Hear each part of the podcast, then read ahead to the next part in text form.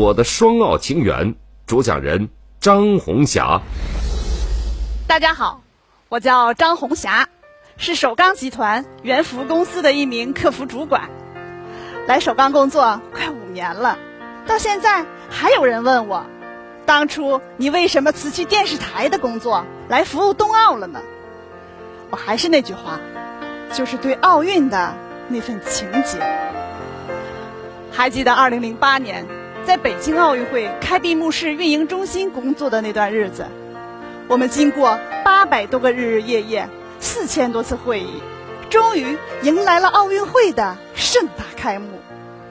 忘不了现场所有人伴随着两千零八面否的敲击声，共同倒计时的场面。忘不了奥运五环慢慢升起，中国卷轴缓缓展开的唯美画面。我更忘不了当五星红旗冉冉升起。全场九万多名观众齐声高唱国歌时的那份震撼，到现在我还记得，奥运会闭幕式结束的那天晚上，我一个人静静地坐在马路边儿心里空落落的。奥运会结束之后，我去了电视台工作。二零一五年七月三十一号。当在鸟巢听到国际奥委会主席巴赫说出“北京”那两个字的时候，周围拥抱呐喊的欢呼声让我仿佛又回到了2008年奥运会开幕式的那个夜晚。我当即决定辞掉电视台工作，去服务冬奥会。刚到首钢不久，我们就迎来了第一次大型国际会议——北京冬奥组委国际奥委会的第一次新闻发布会。记得当时会场内一切准备就绪，会场外有个人工湖，是进入会场的必经之地。我在开会前一天路过人工湖的时候，发现湖底有些地方掉漆了，我就琢磨怎么装饰一下，让这里既美观，又能突出奥运元素，还能体现我们节俭办奥、绿色办奥的理念呢。最能代表奥运元素的就是五环了。可是用什么形式体现呢？一旁的转型职工秦师傅乐呵呵地说：“咱们可以用白色鹅卵石啊，绿色又环保，省钱又好看，说干就干。”我们一块儿一块儿把鹅卵石洗干净，小心翼翼地摆起来。深秋时节的水冰凉冰凉的，把我们的手冻得通红，可我们的心却是火热的。那一块块鹅卵石凝结了我们对奥运的情怀。终于，五环的图案摆出来了，可我左看看，右看看，还是觉得缺了点什么。吃饭的时候，听同事说周末要去爬长城，我一听立马来了灵感。对呀，长城最能代表咱中国元素了，又正好契合这次国际会议的主题。我放下筷子，立马来到人工湖边，摆起了长城。第二天的新闻发布会，服务保障工作圆满完成。人工湖里注满了水，长城围绕着五环，在阳光的映衬下格外漂亮。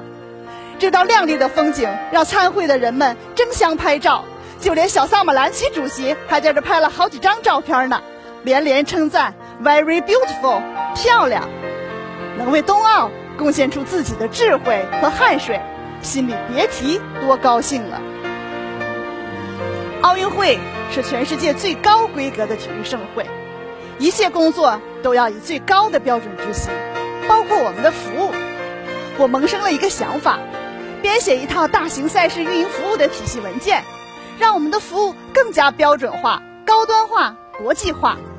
我们把质量、环境、职业健康和安全管理体系贯穿到冬奥服务体系当中。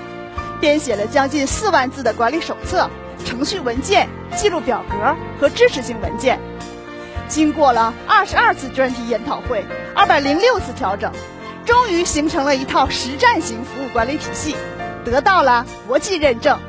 我和我的几个同事也成了中国质量协会认可的三标企业内审员。这套服务体系已经广泛应用到了冬奥服务的各个方面。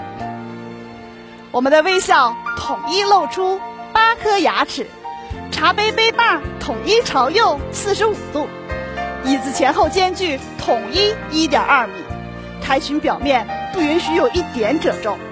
这些对细节的苛求，对服务标准的极致追求，贯穿了整个冬奥筹备的服务过程中。五年来，我们服务了大大小小三千多次参观，两万六千多场会议，服务人数超过了五十万人。今天，我可以自豪地告诉大家，我们的服务做到了零失误。百年首钢，百年芳华。二零零八年为首都环保而搬迁的首钢，因二零二二年北京冬奥会重新焕发生机，再创新的辉煌。我很自豪，在双奥之城履行双奥之人的责任。时代赋予了我们每个人不同的使命，而我的使命就是将服务做到极致。服务奥运，在国人面前，我们代表北京；在外宾面前，我们代表中国。